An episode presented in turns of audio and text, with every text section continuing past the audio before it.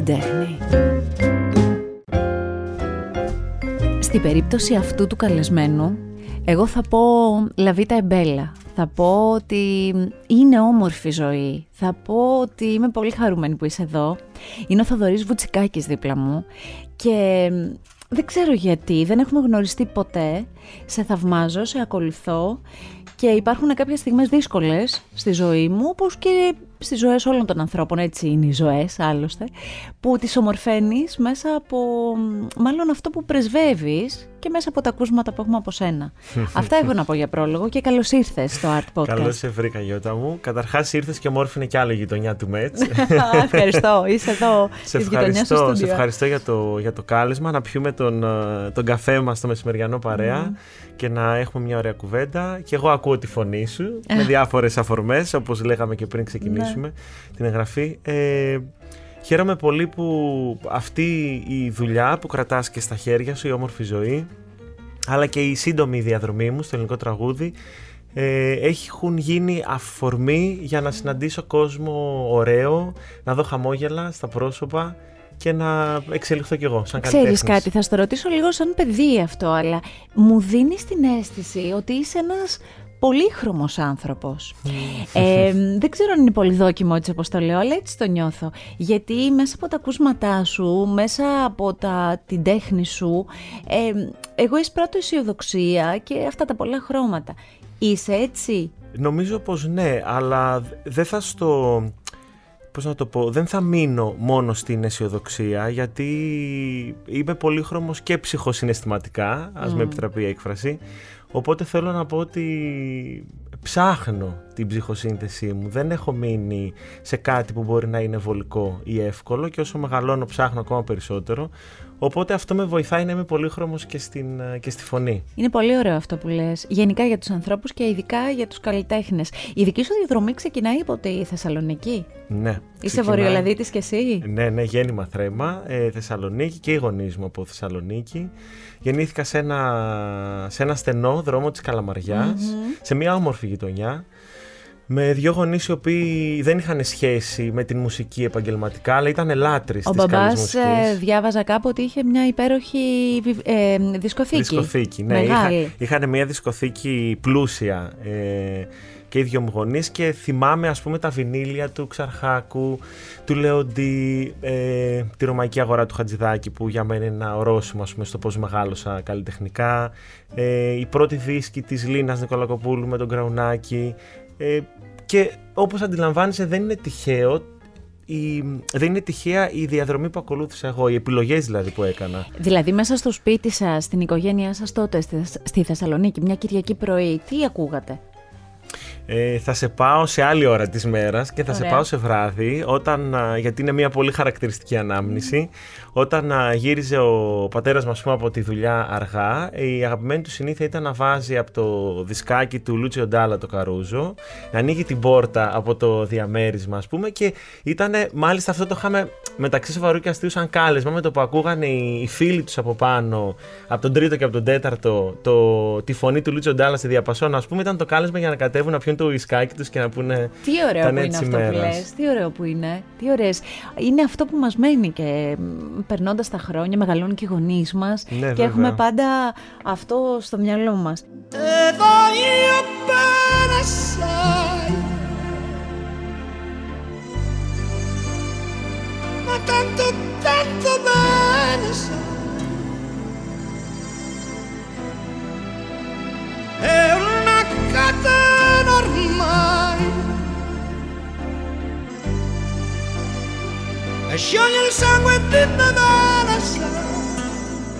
Ε, εσύ μεγαλώνοντας, ένιωθες ότι θέλεις να ασχοληθείς με τα καλλιτεχνικά, γιατί έχεις και σπουδές, οι σπουδές είναι της νομικής.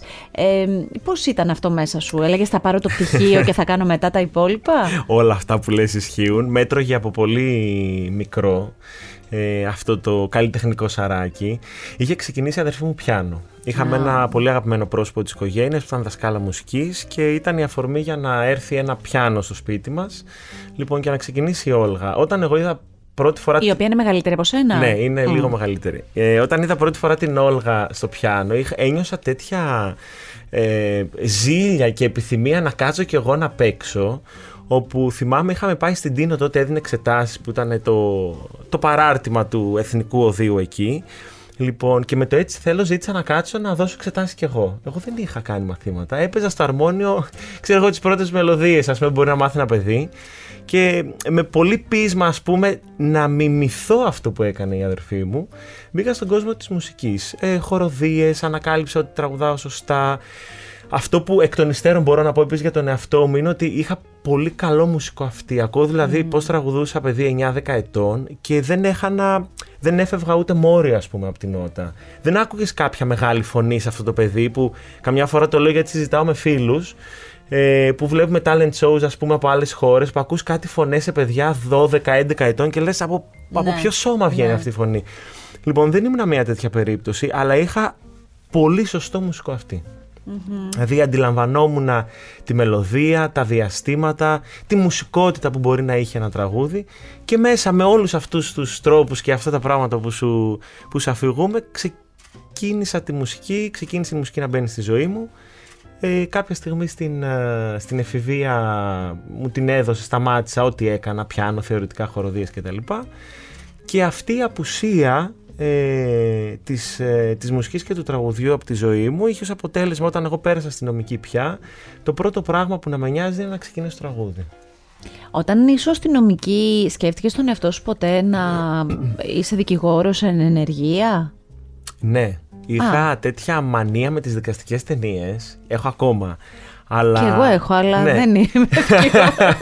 Κοίταξε, ούτε εγώ έγινα. Αλλά θέλω να πω ότι ε, επειδή και με τον κινηματογράφο η σχέση μου είναι παθιασμένη, mm.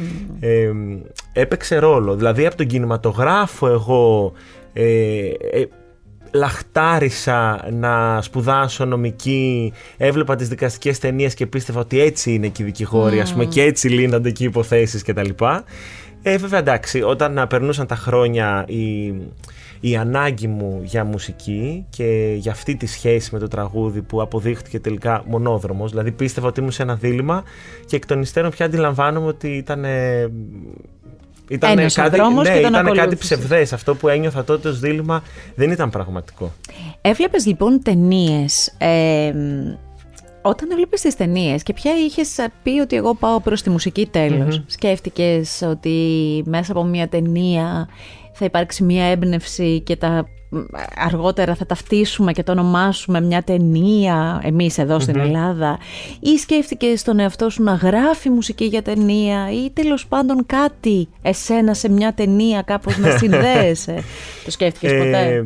Νομίζω πως λιγότερο ή περισσότερο όλες αυτές οι σκέψεις έχουν γίνει, ακόμα και η πιο τρελή που είναι η τελευταία που είπες, δηλαδή του να είμαι εγώ σαν φυσική παρουσία σε μια ταινία, γιατί δεν έχω ασχοληθεί με την... Πώς να το πω, δεν... Ε, ναι, δεν έχω ασχοληθεί με την υποκριτική παρά, παρά τη σχέση με το μουσικοθέατρο. Mm. Ε, Παρ' όλα αυτά, λόγω της, ε, αυτού του πάθους που σου είπα για τον κινηματογράφο, ακόμα και αυτή η σκέψη έχει περάσει από το μυαλό μου με την έννοια της εμπειρίας. Δηλαδή, ότι εγώ λατρεύω τόσο πολύ αυτή την τέχνη και αυτή την συνύπαρξη τεχνών που είναι ο κινηματογράφος, όπου ακόμα και αυτή την τρέλα μπορεί κάποια στιγμή να την... Να την κάνεις. Ναι, αν μου ερχόταν μια πρόταση που δεν ένιωθα φοβερά εκτεθειμένος και ότι θα... Ότι δεν θα είμαι καλός, μπορεί και να, να το τολμούσα. Ναι. Ερχόμενος λοιπόν στην... Μάλλον όχι ερχόμενος, δεν το λέω σωστά. Κάτι γίνεται ήδη στη Θεσσαλονίκη mm-hmm. και μετά εσύ κατεβαίνεις στην Αθήνα. Θέλω να μου πεις λίγο αυτό το...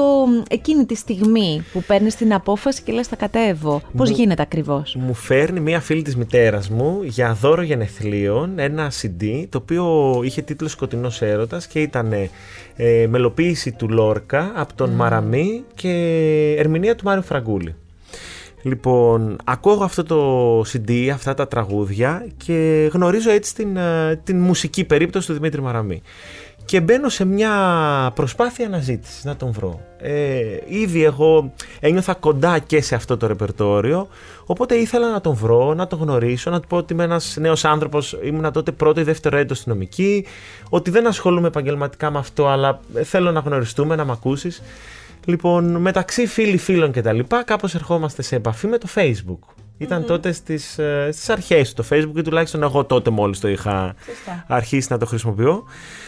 Ε, και γνωριζόμαστε και η αρχή έγινε με τον, με τον Δημήτρη τον Μαραμή, όπου γνωριστήκαμε κάπου το δώδεκα δεκατρία, ξεκινήσαμε δειλά-δειλά να κουβεντιάζουμε και τέλος του δεκατέσσερα μπαίνω πια για πρώτη φορά σε αυτό που λέμε δισκογραφία και ξεκινάει και η δική μου διαδρομή, όπου ήμουν ακόμα αυτό που είπες στη Θεσσαλονίκη, γιατί εγώ μόνιμος κάτοικος Αθηνών έγινα το δεκαέξι πια. Αυτό θέλω να πω λοιπόν, εγώ ε, για να σου είμαι ειλικρινής δεν θυμόμουν από πότε σε συναντάμε δισκογραφικά και διαπίστωσα αυτές τις μέρες που διάβαζα για σένα έτσι λίγο με μεγαλύτερη προσοχή, διαπίστωσα ότι πια έχουν περάσει τα χρόνια και είσαι δισκογραφικά, υπάρχεις δισκογραφικά από το δεκατέσσερα. Ναι, είναι... Είναι οκτώ κόμμα πέντε χρόνια. Κοντεύεις στη δεκαετία, ναι, ναι, ναι, ας πούμε, ναι, ναι, ναι. γενικά. Ε, όταν ξεκίνησες πια σε αυτό, πώς το φαντάστηκες, την πορεία πώς τη φαντάστηκες, είπες θα κάνω μετά και ένα... Δηλαδή, ε, ότι θα συναντήσεις άλλους ανθρώπους όπως η Λίνα Νικολακοπούλου, είχες βάλει τους στόχους σου, είχες αφαιθεί στη ζωή και πώς θα σου τα φέρει, πώς το είχες στο νου σου? Ε... Όταν ξεκίνησα δεν είχα αφαιθεί, ε, είχα στόχους, είχα τα όνειρά μου που ήταν πολύ, πολύ ζωντανά μέσα μου, mm. δηλαδή είχαν μια, ε, μια ένταση ας πούμε, που με καλούσαν πολύ να τα κυνηγήσω και να βρω τρόπους να υπάρξω μέσα σε αυτό που λέμε ελληνικό τραγούδι, να γνωρίσω αυτούς τους ανθρώπους, ε, να έρθω σε ένα σημείο που να μπορώ να βιοπορίζομαι από αυτό, γιατί και αυτό δεν είναι αυτονόητο στην εποχή που ζούμε. Καθόλου. Υπάρχουν πάρα πολλοί συνάδελφοι, τραγουδιστές, μουσικοί, στον χώρο του θεάτρου, εξαιρετικοί καλλιτέχνες, οι οποίοι σε αυτή τη δεκαετία, κρίση, κορονοϊός, προβλήματα, ανά δύο χρόνια, ξέρω εγώ, εκλογές. Δηλαδή, έχουμε τόσες πολλές αφορμές για ανισορροπία στη ζωή μας. Και όχι μόνο, εδώ θα βάλω και έναν αστερίσκο και με πάρα πολλούς ανθρώπους εκεί έξω σε σημαντικές θέσεις να μην αντιλαμβάνονται την ουσία της τέχνης, το πώς λειτουργεί η τέχνη, πώς θα έπρεπε να λειτουργεί η τέχνη. Ε, Δεν και το για να συμπληρώσω όλοι. Αυτό που λες που είναι πολύ σημαντικό, στο να μην αντιλαμβάνονται ότι η τέχνη είναι οι άνθρωποι της. Ναι. Έχουμε μια εντύπωση, ε, δυστυχώς, ε, ότι η τέχνη είναι... Ε, πώς να το πω, το άψυχο υλικό. Τέχνη είναι και η αρχαία μας κληρονομιά, τέχνη είναι πολλά πράγματα, αλλά πάνω απ' όλα τέχνη είναι οι άνθρωποι της και οι άνθρωποι που ζουν τώρα, που είναι τώρα παρόντες και δημιουργούν τώρα, δημιουργούν τα νέα ρεύματα ε, ή ακόμα και, πώς να το πω, ε, ερμηνεύουν αυτά που ήδη έχουν δημιουργηθεί. Αλλά αν πάψουν να υπάρχουν οι άνθρωποι της τέχνης, γιατί δεν θα έχουν τρόπο, δεν θα έχουν φωνή, Να, να εκφράσουν αυτό που είναι, θα πάψει να υπάρχει τέχνη. Και νομίζω και εγώ το ότι αυτό είναι σαν να μην, πώς να το πω, συναντώ πολλούς ανθρώπους σε θέσεις κλειδιά που είναι σαν να το ξεχνάνε. Συμφωνώ απόλυτα μαζί σου και η, τα τελευταία χρόνια που ήταν σκληρά χρόνια ε, για τη δικιά μας τη γενιά εν πάση περιπτώσει, το δείξανε πολύ αυτό. ε, Ποια στιγμή εμφανίζεται η Λίνα Νικολακοπούλου στη ζωή σου? ε, Το δύο χιλιάδες δεκαπέντε Mm-hmm. Ε, εγώ ήμουν ακόμα Θεσσαλονίκη. ε, Ένας επιχειρηματίας από την Θεσσαλονίκη καλεί την Λίνα για να φτιάξει ένα πρόγραμμα με θεσσαλονικιούς νέους καλλιτέχνες, τραγουδιστές και μουσικούς για, την, για το μαγαζί που είχε αυτός ο άνθρωπος. Αρχικά μπράβο του. Ναι, τον άνθρωπο αυτό. Ναι, ναι, ναι. Αρχικά μπράβο του. Τελικώς δεν έγινε. Οπότε... Δεν έχει σημασία. Αλλά θέλω να πω ότι ορισμένες φορές και εκτός Αθηνών, όταν υπάρχουν τέτοιες πρωτοβουλίες, βέβαια, κάτι μαγικό γεννιέται. Αλλιώς δεν μπορεί να γεννηθεί. Βέβαια. Οπότε ο, ο επιχειρηματίας αυτός, σε συνδυασμό με την συνεργάτιδά μας, την Αναστασία την, Ταμουρίδου, που τη μνημονεύω, γιατί και τώρα και η επόμενη δουλειά που κάνουμε, η δισκογραφική, είναι ένα project που τρέχει η Αναστασία και είναι κάτι που αγαπώ πολύ.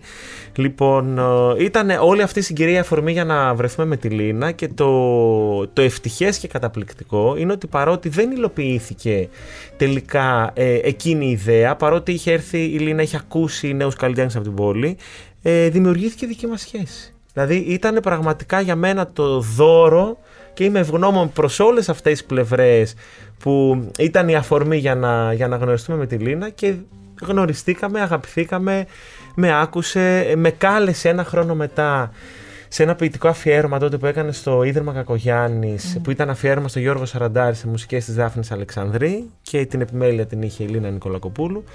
Και ουσιαστικά από το δεκαέξι και μετά μέχρι σήμερα συνεργαζόμαστε σταθερά, αδιαλείπτως. Περίμενε, τώρα έχω ερωτήσεις. Τι είναι η Λίνα Νικολακοπούλου για σένα? Ο άνθρωπος αυτός που έχεις γνωρίσει, που για όλους μας ε, είναι ένα πολύ μεγάλο κεφάλαιο. Δηλαδή, μέσα από τη Λίνα Νικολακοπούλου, σκέψεις και σκυρτήματα της καρδιάς μας έχουν βγει στο τραγούδι με κάποιον τρόπο. Ε, Τι είναι για σένα, Λίνα? Δεν είναι, ε, δεν είναι φανταστικό το ότι με τους σπουδαίους καλλιτέχνες συμβαίνει αυτό, χωρίς να τους έχεις συναντήσει. Mm. Είναι δικοί σου άνθρωποι. Είναι δικοί σου άνθρωποι. Ε, όταν λοιπόν τους συναντάς και αυτό επιβεβαιώνεται από την ανθρώπινη τους διάσταση, εγώ το λέω, το λέω πολύ συχνά αυτό για τη Λίνα, αλλά ακόμα και τώρα που το λέω νιώθω συγκίνηση. Γιατί ε, όταν ένας καλλιτέχνης σπουδαίος ε, τον συναντήσει από κοντά και η ανθρώπινη του πλευρά σου επιβεβαιώσει όλη αυτή την, τη μυθολογία που ένιωθες για αυτόν μέσα από τη δημιουργία του, ε, είναι, κάτι, είναι κάτι μοναδικό. Είναι κάτι μοναδικό και θα ξαναπώ και σε δύσκολους καιρούς που ζούμε. Φυσικά. Είναι πολύ ωραίο και η καλλιτεχνική υπόσταση και η ανθρώπινη να τα βάζεις και τα δύο ταυτόχρονα ψηλά, mm-hmm. γιατί έχουμε δει και περιπτώσεις που η καλλιτεχνική υπόσταση είναι κάτι που όλοι θαυμάζουμε, αλλά δεν θαυμάζουμε τον άνθρωπο. Ναι. Συμβαίνει αυτό. Φυσικά. Και, και εκεί διεθνώς, ίσως, όχι μόνο στην Ελλάδα. Εννοείται. Και εκεί ίσως, ναι, γιατί ο, πώς να το πω, ο καλλιτέχνης, ε, αυτό που δημιουργεί είναι άμεσα συναρτώμενο και με την ανθρώπινη του πλευρά.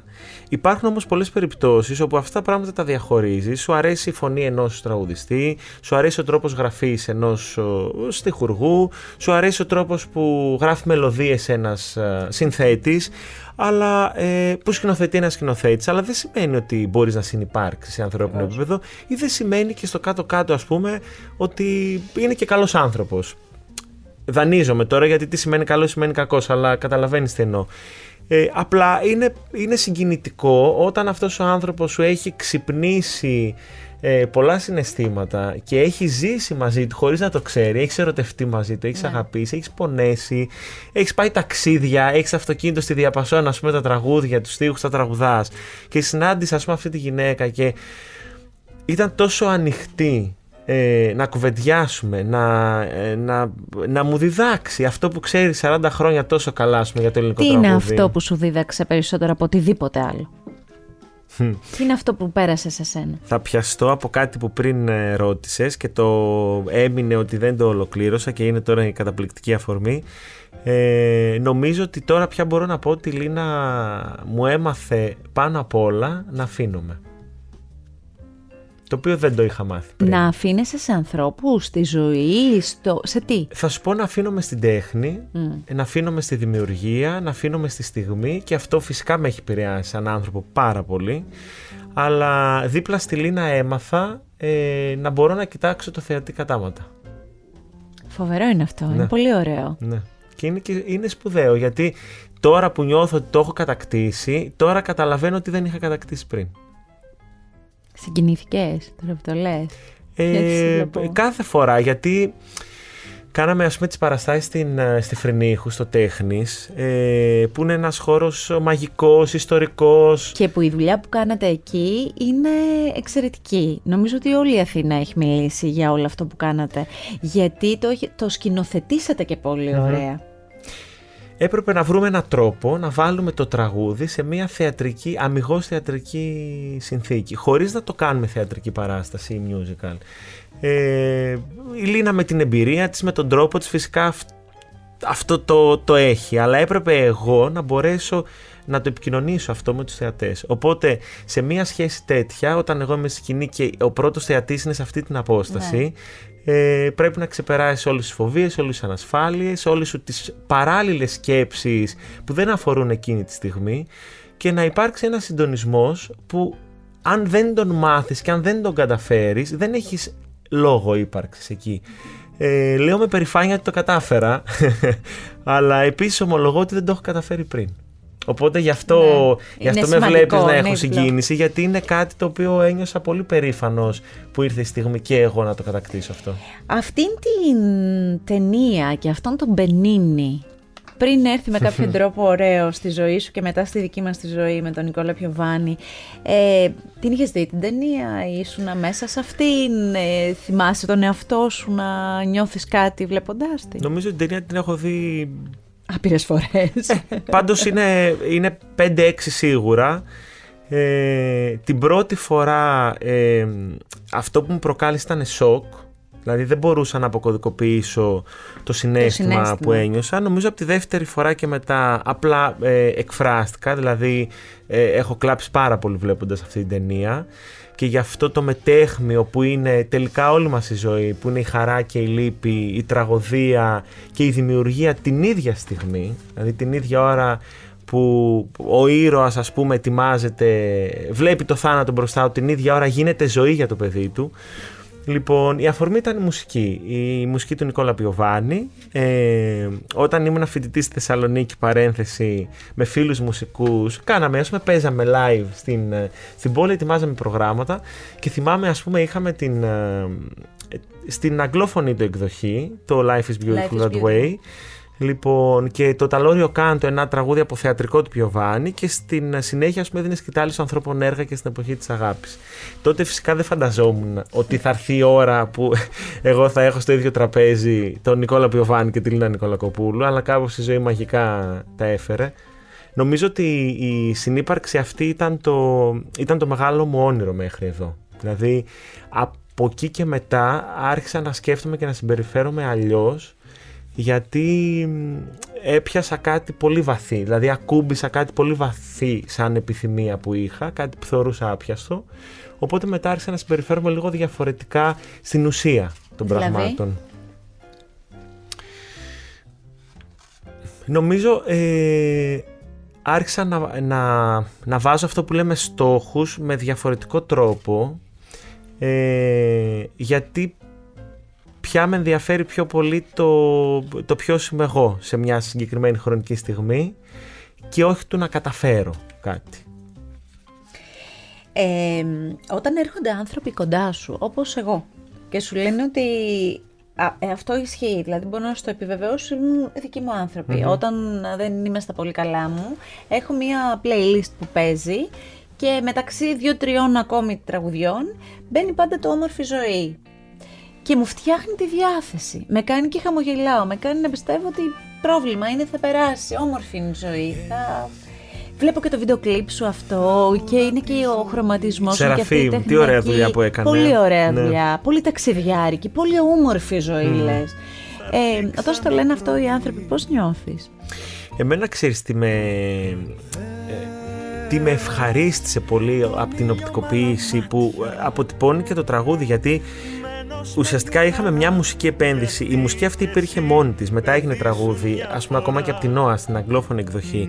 Η μουσική λοιπόν αυτή επένδυσε αυτό που είπαμε πριν. Δηλαδή αυτό το όριο που από τη μια πλευρά είναι η ζωή και από την άλλη πλευρά είναι το τέλος. Λοιπόν, πάνω σε αυτό το όριο ήρθε η Λίνα και έγραψε ένα στίχο όπου την ώρα που σου λέει σε καλή βγες τραγούδα τη ζωή, την ίδια ώρα σου λέει ότι ξέρω ότι εδώ στη γη πολλές καρδιές βαθιά έχουν μια πληγή. Την, την ώρα που σου λέει ότι ξέρω ότι δεν πιστεύεις πια ότι θα περάσει συννεφιά, δες είμαι δίπλα σου εγώ.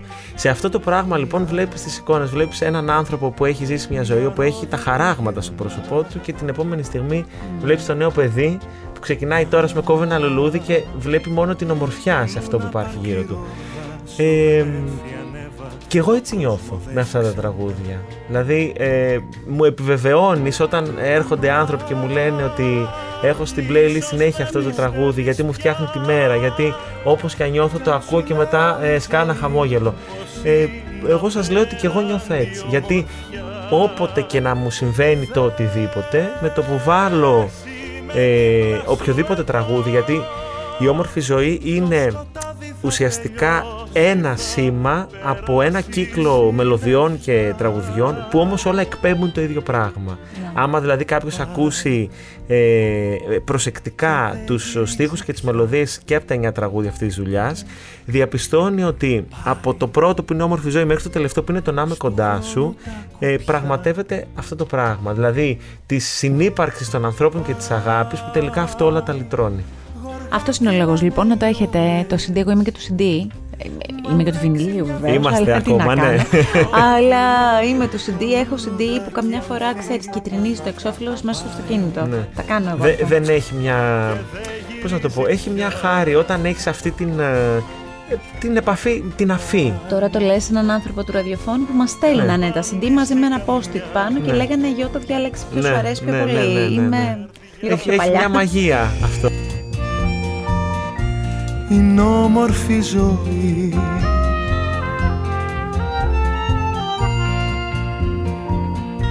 Τραγούδα το κι εσύ.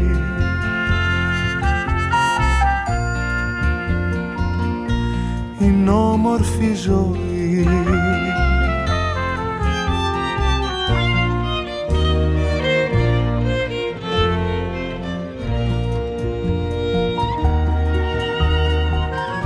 Θα αφήσω για λίγο αυτό στην άκρη, mm-hmm. γιατί ολοκληρώνοντας θέλω να ξαναγυρίσουμε στη Λίνα, γιατί αυτή η σχέση συνεχίζει και πολύ καλά yeah. κάνει και συνεχίζει.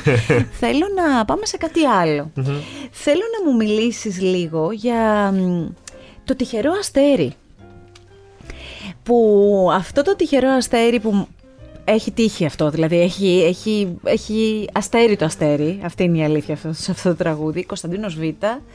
Έρχεσαι εσύ. Έχει τρεις ζωές το τραγούδι αυτό μέσα σε είκοσι χρόνια. Ακριβώς. Είναι, είναι φοβερό. Είπες αυτό που θέλω να πω λοιπόν. Ε, το, το γνωρίσαμε όσο το γνωρίσαμε τότε. Mm-hmm.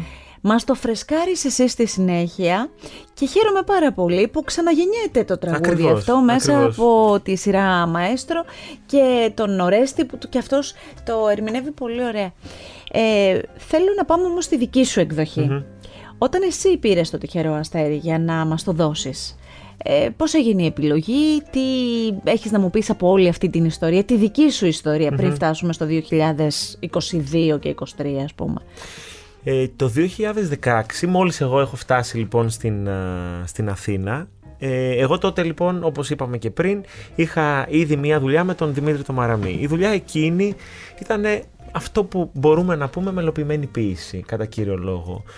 Τραγούδια για μένα σημαντικά, που ωστόσο σε αυτό που είναι το σύγχρονο ραδιόφωνο δεν έχουν μάλλον πολύ χώρο, όπως καλά γνωρίζεις. Πολύ καλά. Έρχομαι λοιπόν στην Αθήνα, ε, έχει αρχίσει να γίνεται μια κουβέντα, γιατί ήδη έχω κάνει μια συνεργασία με την Λίνα Νικολακοπούλου, με έχει καλέσει ο Σταύρος Ξαρχάκος τότε στην καλοκαιρινή του περιοδία, έχω κάνει τις συναυλίες μου, έχω ξεκινήσει συναυλίες με τον Δημήτρη το Μαραμή, ε, ξεκινάει ένα κάλεσμα για να δισκογραφήσω με τον Χρήστο Τολιοντή. Θέλω να πω, ήδη ε, κάποιοι πολύ σημαντικοί δημιουργοί έχουν ε, εντοπίσει κάτι σε σένα. Ναι, έχουν εντοπίσει κάτι σε μένα. Ε, με καλεί λοιπόν το ραδιόφωνο τότε ο Μελωδία και μου λέει ότι μας φαίνεται πολύ ε, ενδιαφέρουσα η φωνή σου και συγκεκριμένα ο Δημήτρης Βραχνός, που είναι τώρα και διευθυντής του σταθμού. Ο οποίος Δημήτρης, θα μου επιτρέψεις να πω ότι είναι ένας εξαιρετικός συνάδελφος και πολλοί καλλιτέχνες οφείλουν τα πρώτα τους βήματα όσον αφορά στη ραδιοφωνική mm-hmm. πορεία ε, στο Δημήτρη Βραχνό. Σε όποιο ραδιόφωνο και αν δουλεύεις, ό,τι μουσική και αν ακούς, υπάρχουν και κάποιοι άνθρωποι του ραδιοφώνου, mm-hmm. συγκεκριμένοι, δεν είναι πολλοί, ναι, που έχουν κάνει πολύ καλό ευτυχώς, στους καλλιτέχνες και ευτυχώς. Ευτυχώς υπάρχουν. Βεβαίως. Και δες, ας πούμε, που η ιστορία που σου λέω επιβεβαιώνει ακριβώς αυτό που λες, διότι ο Δημήτρης, λοιπόν, Ε, μου λέει ετοιμάζουμε μια συλλογή και θα ήθελα να συμμετέχεις. Είναι μια συλλογή όπου καλλιτέχνες νεότεροι ή πιο γνωστοί κάνουν επανεκτελέσεις σε κομμάτια που εμείς αγαπάμε ως ραδιόφωνο και που θέλουμε και με μια νέα ματιά να ξαναφέρουμε, ας πούμε, στην, ε, ε, στα δικά μας, πώς να το πω, στους δικούς μας δέκτες. Λοιπόν, και από τέσσερις πέντε τίτλους που συζητάμε σε ένα brainstorming και μου προτείνει, διαλέγουμε τελικά το, το τυχερό αστέρι. αστέρι. Το οποίο εγώ οφείλω να ομολογήσω ότι δεν το ήξερα ως τραγούδι mm. μέχρι τότε. Λοιπόν, το ακούω, το ξανακούω και λέω θα, θα βάλω κάτι δικό μου. Γιατί η εκτέλεση η πρώτη του Κωνσταντίνου Βήτα με τον Γιάννη Παλαμίδα είναι κάτι τελείως διαφορετικό Αλλιώτικο. Σαν προσέγγιση. Και λέω εγώ θέλω να το κάνω με τον τρόπο μου, μια μπαλάντα, κάτι δικό μου, όπως εγώ αντιλαμβάνομαι. Εμένα αυτό που μου έβγαλε αυτό το τραγούδι είναι οι, οι πρώτες μου στιγμές στην Αθήνα. Δηλαδή, ως μη Αθηναίος, του πώς έζησα τα πρώτα μου απογεύματα, τα πρώτα μου δειλινά ή πρωινά ε, αυτού πια. Του κόσμου, στην πρωτεύουσα πια. Και είναι αυτό που με προκάλεσε αυτό το τραγούδι. Οπότε παίρνω τη φίλη μου τη Λένα και τη Στέλλα στη Θεσσαλονίκη, που είναι η κιθάρα και το τσέλο, και λέω: σας στέλνω ένα τραγούδι, ετοιμάστε το, ενοργανώστε το. Και έρχομαι να το γράψουμε για το, για το ραδιόφωνο. Λοιπόν, και έτσι ε, μπήκε το τυχερό αστέρι στη ζωή μου και μπήκα και εγώ στη ζωή πολλών ανθρώπων, γιατί πολλοί άνθρωποι από αυτή την επανεκτέλεση με άκουσαν για πρώτη, για πρώτη φορά. Λοιπόν, και το αστείο είναι ότι τώρα είναι μια ιστορία πρόσφατη. Συναντάω τις προάλλες στον δρόμο τον Κωνσταντίνο Βήτα, όπου από κοντά δεν είχαμε συναντηθεί. Είχαμε μιλήσει στο τηλέφωνο, είχε ακούσει την εκτέλεση μου, είχε πει ότι Θοδωρή μου αρέσει, σας δίνω την άδεια να το, να το κάνετε, αλλά δεν είχαμε ποτέ την αφορμή να, να συναντηθούμε. Και συναντιόμαστε τις προάλλες πρώτη φορά και μου λέει: εσύ είσαι ο Θοδωρής πια. Που έχεις κάνει το ωραίο μου τυχερό αστέρι. Ναι, ναι, το, ε, του είχε αρέσει, ας πούμε, η, η δικιά μας ματιά. Εμένα ματιά. Η ιστορία αυτού του τραγουδιού μου αρέσει πάρα πολύ. Ναι. Ένα, ένα, είναι αυτό που είπες, το είπες με μία φράση που έχει τρεις ζωές μέχρι τώρα, γιατί δεν ξέρουμε πόσες oh, ζωές θα έχει θα, ακόμη. Θα έχει κι άλλες, αλλά η ωραία σύμπτωση είναι ότι εγώ τον Ορέστη τον ήξερα από τη Θεσσαλονίκη, από το Κρατικό Θέατρο, ε, είχαμε χαθεί και συναντηθήκαμε. Δηλαδή, τώρα με όλη αυτή την ιστορία που έγινε, ας πούμε, συναντιόμαστε στον δρόμο τυχαία και τα λοιπά. Σου άρεσε που το ξαναάκουσες? Πάρα πολύ, τραγούδι. Πάρα πολύ. Και εμένα. Πάρα πολύ. Για σένα είναι η πρώτη βροχή του χειμώνα. Για σένα ανθίζουνε κόκκινα ρόδα. Για σένα, για σένα, για σένα. Και πάμε σε ένα άλλο σύριαλ, πάμε σε μια άλλη σειρά. Γι' αυτό η ερώτησή μου είναι ότι θα, κάπως θα σε δούμε, δεν μπορεί, κάποιο πέρασμα θα γίνει. Μίλησε μήπως μου... ξέρεις κάτι που δεν ξέρω και το ρωτάς? Όχι, δεν ξέρω, αν το ήξερα θα στο έλεγα, αλλά από αυτή την καρέκλα που κάθεσαι, επειδή περνάει πολλοί κόσμος, όλο και κάτι έτσι ψυχανεμίζομαι. Πάμε να μιλήσουμε για έναν παράδεισο. Να μιλήσουμε για... Αρχικά να σου πω ότι έχω μια μεγάλη αγάπη στον Νίκο Μωραΐτη. Τον σέβομαι mm-hmm. πάρα πολύ και επειδή έχω και μια προσωπική σχέση, τον αγαπώ πάρα πολύ, θα πω. Ε, Νίκος Μωραΐτης, Νίκος Τερζής, μια επαφή που έχετε κάνει και ένας παράδεισος που μου άρεσε πάρα πολύ. Θέλω να μου μιλήσεις και για αυτό το πάντρεμα. Καταρχάς, μετά από πολλά χρόνια, από αρκετά χρόνια, γιατί εγώ από το δεκαεπτά και μετά μέχρι το είκοσι τρία... Ε, ετοιμάζαμε την όμορφη ζωή, κάναμε την, α, τις πρώτες μου συναυλίες, τις προσωπικές με τη Λίνα, ε, ετοιμάζαμε τα τραγούδια του δίσκου που τώρα έρχεται. Θέλω να πω ότι ήμουνα σε μια τόσο έντονη συνεργασία με την α, Λίνα που ε, ακόμα και σε προτάσεις που μου ερχόταν για συμμετοχές ή για άλλες συνεργασίες, Ε, έλεγα όχι, διότι το μυαλό μου και όλη μου, πώς να το πω, η κοσμοθεωρία ήταν τόσο ε, αφοσιωμένη, ναι, σε αυτό που κάναμε με τον Πιοβάνι και σε αυτό που τώρα ετοιμάζουμε, όπου δεν υπήρχε πραγματικά χώρος εγώ να, πώς να το πω, να ασχοληθώ με κάτι άλλο ή να, να αφοσιωθώ σε κάτι άλλο, γιατί μου αρέσει πάρα πολύ όταν λέω ναι σε πράγματα, ε, να είναι πράγματα και που τα αγαπώ, αλλά και που μπορώ να τα...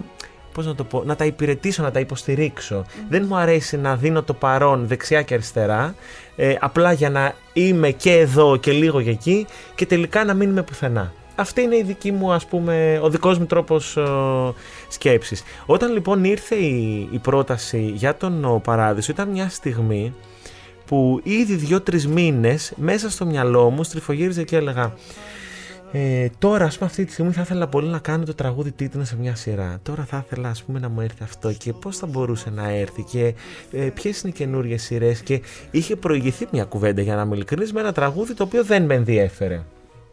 Γιατί ε, θα μπορεί, ας πούμε, ε, μπορεί να σκέφτεσαι, θα μπορούσες εσύ να πεις: τώρα θα ήθελα να κάνω μια κομπή στην τηλεόραση, αλλά να σου γίνει μια πρόταση και να λες: δεν είναι κατάλληλη. Προφανώς. Λοιπόν, αυτό είναι, γίνεται ακριβώς, συνέχεια. Κάτι... Ε, εννοώ ναι. σε προτάσεις γενικά στο χώρο. Ακριβώς. Κάτι αντίστοιχο. Λοιπόν, μου είχε γίνει μια πρόταση, δεν με ενδιέφερε το τραγούδι, δεν μου τέριαζε. Και έλεγα: θα ήθελα όμως να το κάνω. Λοιπόν, και μου στέλνει ένα μήνυμα ο Νίκος Μωραΐτης, γιατί εκείνος ξεκλείδωσε την, την ιστορία αυτή και ε, μου λέει: Θοδωρή μου, ξέρεις, γνωριζόμασταν. Μου λέει: ξέρεις ότι σε εκτιμώ, ξέρεις ότι αγαπώ τη φωνή σου. Λοιπόν, θα σου γίνει ένα τηλεφώνημα να ξέρεις ότι εμπλέκομαι. Έτσι ξεκίνησε. Μου λέει: δεν θα σου πω εγώ τι, απλά να ξέρεις, εφόσον γνωριζόμαστε, ότι εμπλέκομαι. Όντως, λοιπόν, μετά από μια-δύο μέρες μου γίνεται το τηλέφωνο και μου λέει ότι σας έχουμε σκεφτεί για αυτή την καινούργια σειρά. Ε, αφορά αυτό το πράγμα, θεωρούμε το τραγούδι ταιριάζει πολύ σε αυτό που πρεσβεύει η φωνή. Σας λέω, σας ευχαριστώ, να το ακούσω. Εσείς το θεωρείτε, μένει να το θεωρήσω κι εγώ. Λοιπόν, ακούω το τραγούδι, μιλάμε στο τηλέφωνο με τον Νίκο Τερζή, με τον Νίκο Μωραΐτη. Είναι ένα τραγούδι που κατευθείαν ε, και με αυτό χαμογελάς. Δηλαδή, ακριβώς, ακούς κάτι το οποίο επίσης σε, σε ξεσηκώνει, ξεσηκώνει τη διάθεσή σου, την, τη σκέψη σου, σε, σε πάει προς, την, προς τη φωτεινή διάσταση των πραγμάτων. Την και πολύχρωμη φω... που σου είπα πριν από το ξεκίνημα. Ναι, και την πολύχρωμη πλευρά της ζωής που τα έχει όλα, αλλά που τελικά μέσα σε αυτό το όλα ε, η υγεία, ας πούμε, είναι προς να, να συναντάς τους άλλους προς το φως. Έτσι, εκεί είναι που όλα λυτρώνονται. Λοιπόν, ε, δεν μας πήρε πολλές μέρες. Μέσα σε μια εβδομάδα όλα τα πάμε, τα κάναμε, βρεθήκαμε στο στούντιο, τα γράψαμε, άρεσε στον, στους σκηνοθέτες, στους παραγούς. Λοιπόν, και πήρε το δρόμο του και έτσι μπήκε στη ζωή μου και αυτό το, το τραγούδι, ο Παράδεισος. Οπότε εγώ μένει τώρα να ρωτήσω, επειδή έλεγες θέλω να πω ένα τραγούδι που να είναι τραγούδι τίτλων. Και έγινε μετά αυτό. Αυτή την περίοδο τι λες? Γιατί ό,τι mm. λες μπορεί κάτι, κάτι και εκεί πάνω να, να ακούει. Να σου πω, Γιώτα μου, έχεις δίκιο, γιατί μέχρι, μέχρι ένα σημείο της ζωής μου πραγματικά σκεφτόμουν πράγματα και μέσα σε λίγο καιρό ε, ερχόταν, ακόμα και αν δεν τα επέλεγα τελικά να τα κάνω, γιατί ήταν κάτι που θεωρούσα σύμβατο, ε, με έναν τρόπο σκάγανε. Ε, τώρα αυτόν τον καιρό δεν έχω μια τέτοια, δεν έχω κάποια σκέψη προς αυτή την κατεύθυνση. Ίσως γιατί είμαι πολύ κεντραρισμένος. Στο άλμπου. Ετοιμάζουμε μια δουλειά καινούρια με τη Λίνα που με αφορά πάρα πολύ. Πες γιατί μου λίγο για αυτήν. Είναι μια δουλειά που με μετατοπίζει λίγο ρεπερτοριακά, τολμώ να πω, γιατί έχει πιο πολύ έθνικα ακούσματα. Mm. Ε, ξανασυναντιέται η Λίνα με τον Άρα Ντιντζιάν μετά από τριάντα ένα χρόνια. Δυνατά-δυνατά είναι, έτσι. Μένω εκτός, δυνατά-δυνατά, τα κορμιά και τα μαχαίρια που είχαν κάνει oh. με τον Μιχάλη Γκανά, ε, ο Άρα. Λοιπόν, συναντιούνται ξανά, έχουμε ένα-δύο τραγούδια. Έχουμε τέσσερα τραγούδια με έναν Ισραηλινό, τον Ιντάν Ράιχελ, που είναι ένας φοβερός τραγουδοποιός, αυτή την ώρα πολύ νέος στο Ισραήλ, με πολύ, ας πούμε, πολύ ενδιαφέρουσα δημιουργία, και δύο παραδοσιακά. Οπότε πάμε σε κάποια ακούσματα που δισκογραφικά εγώ δεν έχω ξανατολμήσει, που η Λίνα μου δείχνει, μου ανοίγει αυτό το δρόμο με, με τον στίχο της και με τον τρόπο που εκείνη, ας πούμε, διδάσκει έναν τραγουδιστή του να δοκιμάσει, να πειραματιστεί σε πράγματα. Με ενδιαφέρει πάρα πολύ. Ε, ούτως ή άλλως όλο αυτό το τόξο της Μεσογείου, το ευρωπαϊκό, είναι κάτι που πολλά χρόνια το έχω, το έχω στη φωνή μου και το δουλεύω και στην καρδιά και μου. Και έχει αποδειχτεί ότι οι Έλληνες πολύ το αγκαλιάζουμε όλο αυτό. Ναι. Δηλαδή μας αρέσει αυτό το ethnic στοιχείο. Ναι, ναι, ναι, φυσικά. Μα το έχουμε στο, το έχουμε στο αίμα, αίμα μας. Και τα, και τα βαλκανικά, ε, και τα μεσογειακά και τα πιο ανατολίτικα ακούσματα. Και εκεί μετά κολυμπάει ο κάθε τραγουδιστής αυτά που μπορεί να, να κάνει καλά. Νομίζω ότι το φθινόπωρο θα το έχουμε στα χέρια μας. Γιατί είμαστε ήδη στούντιο, έχουμε γράψει, έχουμε γράψει το μισό δίσκο, τον έχουμε γράψει. Τώρα θα κάνουμε λίγο τις συναυλίες μας, τις διακοπές μας, αλλά πιστεύω φθινόπωρο θα είναι όλο. Νιώθεις τυχερός? Ναι, φυσικά, φυσικά. Γιατί βλέπω έναν νέο άνθρωπο που τα τελευταία χρόνια μπαίνει στη ζωή μας με πολύ προσεκτικά βήματα. Όση ώρα μου μιλάς, ακούω αυτό που το πιστεύω πολύ γενικά για τους καλλιτέχνες και για όλους τους ανθρώπους, αλλά το εντοπίζω εδώ ότι τα όχι μας πάνε κάπου καλά, δηλαδή είναι καλό να λέμε και όχι σε πράγματα που έρχονται, με πολύ ευγενικό τρόπο, όταν νιώθουμε είναι. Ότι δεν είμαστε μέσα σε αυτά, δεν βρίσκουμε τον εαυτό mm-hmm. μας μέσα σε αυτά. Νιώθω λοιπόν έτσι όπως ακούω ότι έχεις κάνει τις προσεκτικές σου κινήσεις και νιώθω ότι έχεις και... και τύχη. Έχει σίγουρα να κάνει με τις επιλογές που κάνουμε, με τις κεραίες, mm-hmm. τις ανοιχτές μας, αλλά είναι σημαντικός παράγοντας και η τύχη στη ζωή μας. Ε, εγώ το πιστεύω πολύ αυτό. Αυτό που λες με τα όχι είναι κάτι που εμένα μου έχουν διδάξει οι, οι παλαιότεροι, αλλά επειδή είναι πολύ συμβατό με την προσωπικότητά μου, εύκολα το, το αφομοίωσα σαν τρόπο σκέψης και δεν ήταν, πώς να σου πω, δεν ήταν αναντήρητο ή χωρίς... Ε, πώς να το πω, χωρίς να ακούω και άλλες φωνές, γιατί την περίοδο που ετοιμάζαμε, για παράδειγμα, την Όμορφη Ζωή, υπήρξαν πάρα πολλοί άνθρωποι του χώρου που ε, μου είπαν, ας πούμε, το ότι ε, κάνει πιο καινούργια πράγματα, συνεργάζομαι πιο νέους ανθρώπους, ότι αργείς πάρα πολύ και να, τώρα είναι μια στιγμή που α, τα λέω και δημόσια, έχει περάσει καιρός.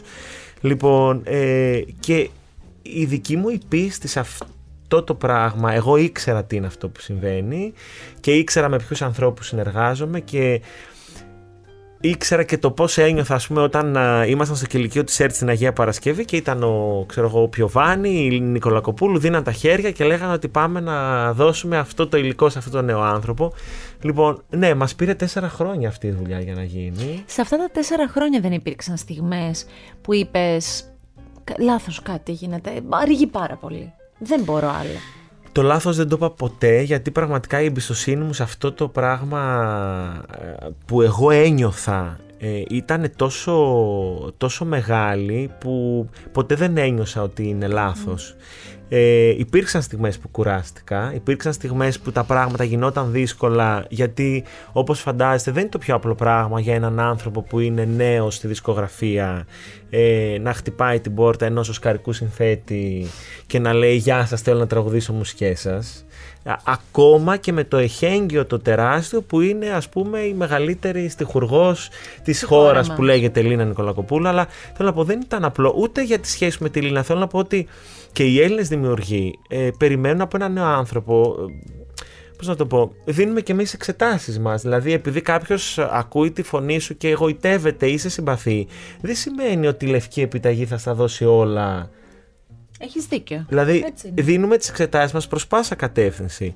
Εννοείται πως υπήρξαν στιγμές που ένιωσα ότι καταπονούμε πολύ, ότι κουράστηκα, αλλά ήταν η πίστη μου και η εμπιστοσύνη σε αυτό που έρχεται τόσο δυνατή, που δεν υπήρξε ούτε μια στιγμή που να νιώθω ότι, ότι ήταν λάθος. Άφησε μας λίγο έτσι να μάθουμε και δύο-τρία πράγματα πιο δικά σου, να κρυφοκοιτάξουμε mm-hmm. λίγο και στην καθημερινότητά σου. Τι μουσική ακούς, πέρα τα δικά σου ακούσματα που έχουν να κάνουν με την τέχνη mm-hmm. σου για τη δουλειά, ας πούμε. Τι μουσική ακούς? Ακούω κυρίως ορχιστρική μουσική. Ε, ακούω πάρα πολύ αυτό που λέμε soundtracks, mm-hmm. ε, στην κατηγορία πάλι της ορχιστρικής όμως μουσικής. Ακούω ηλεκτρονική μουσική, δηλαδή ε, ακούω με έναν τρόπο που μέσα στη μέρα μου με συντροφεύει ή με ηρεμεί ή μου κάνει παρέα ε, την ώρα που μπορεί να, να δουλεύω ή να ετοιμάζω κάτι, να γράφω ας πούμε ένα, ένα mail, να κάνω δουλειά στο σπίτι. Θέλω να πω, ε, στην καθημερινότητά μου είμαι πιο πολύ της ορχιστρικής μουσικής. Ωραία. Σε συναυλίες πηγαίνεις? Ναι, φυσικά. Ε, σε τι συναυλία μπορώ να σε συναντήσω? Α, από μία μουσική παράσταση του Κουρεντζή mm. μέχρι ε, συναυλία του Αλκίνοου Ιωαννίδη, ε, μέχρι, μέχρι ό,τι μπορείς να φανταστείς. Θέλω να πω, μπορώ να πάω παντού. Εντάξει, έχω καλλιτέχνες, έχω αδυναμία σε καλλιτέχνες. Ποιες είναι οι αδυναμίες στους καλλιτέχνες? Ε, οι δύο, τα δύο ονόματα που σου είπα, ας πούμε, είναι αδυναμίες. Mm. Δηλαδή, όταν έρχεται ο Θοδωρής ο Κουρεντζής στην Ελλάδα, προσπαθώ να είμαι εκεί. Τώρα, ας πούμε, ε, είναι μια παράσταση του Ντισπλά στο Ηρώδειο, του Αλεξάνδρου Ντισπλά, που δεν υπάρχει περίπτωση να χάσω. Ε, ο Αλκίνοος Ιωαννίδης είναι ένας καλλιτέχνης που όταν είμαι στην πόλη που εμφανίζεται, αγαπώ πάρα πολύ να τον, να τον παρακολουθώ. Ε, Έλληνες, ξένοι. Είδα, είδα, την, είδα πέρσι μια συναυλία του Olafur Arnalds, που είναι ένας καταπληκτικός της ηλεκτρονικής ορχιστρικής μουσικής. Το γνωρίζω, θα το ψάξω τώρα αυτό που μου λες. Λοιπόν, ο οποίος ουσιαστικά παίζει την... Αυτός τι κάνει, ε, είναι πιανίστας, συνθέτει μουσική στο πιάνο, αλλά βάζει λούπες, μπορεί να έχει στη σκηνή τρία πιάνο, που μέσω ας πούμε της ε, τεχνολογίας ε, παίζει ένα μουσικό θέμα, το στέλνει σαν λούπα σε ένα... τα άλλα πιάνο που υπάρχουν στη σκηνή, το ακούς, συνθέτει πάνω εκεί ένα, αυτοσχεδιαστικά ένα άλλο θέμα, το στέλνεις στο άλλο πιάνο και εκεί πάνω παίζει ένα τρίτο θέμα και βγαίνει κάποια στιγμή και ένα κουαρτέτο εγχόρδων και συμπληρώνει και γίνεται και μια σκηνοθεσία φωτών μέσα σε όλο αυτό και φεύγεις μετά από μια μισή δύο ώρες και λες Χριστέ μου, ας πούμε, σε ευχαριστώ που ζω. Είναι όμορφη ζωή. Ναι, ναι, ναι. ναι.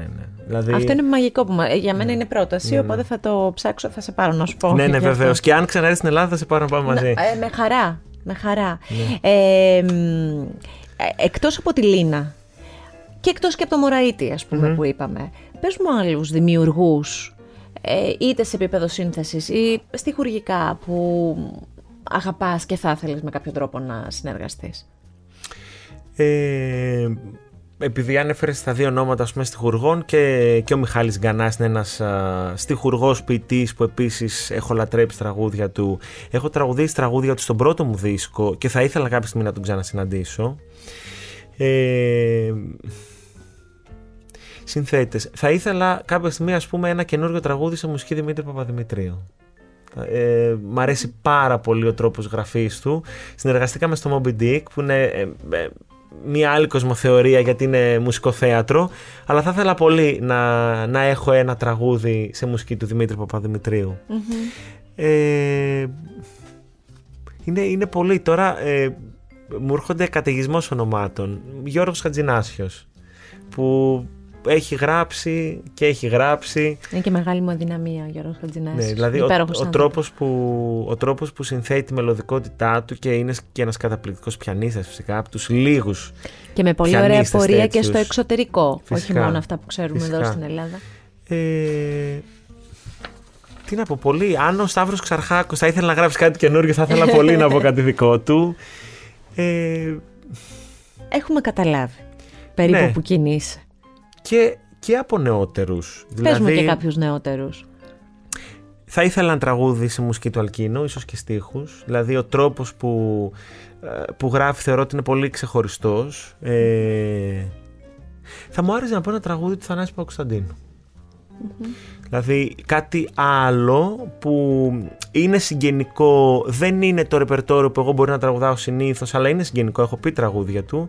Θα ήθελα, ας πούμε, αν άκουγε τη φωνή μου και φανταζόταν κάτι, θα ήθελα να μάθω τι θα φανταζόταν ως μελωδός, ως τραγουδοποιός για τη φωνή μου. Θα είχε ενδιαφέρον. Ναι, δηλαδή μου αρέσουν και ετερόκλητα πράγματα. Πέρα, πέρα από αυτά που είναι στον, στο βαθύ πυρήνα μου, που είναι αυτά που κάνω, ε, μ' αρέσουν και πράγματα ετερόκλητα. Να ακούσουν άνθρωποι άλλη τη φωνή μου και να μου πούν τι φαντάζονται για μένα.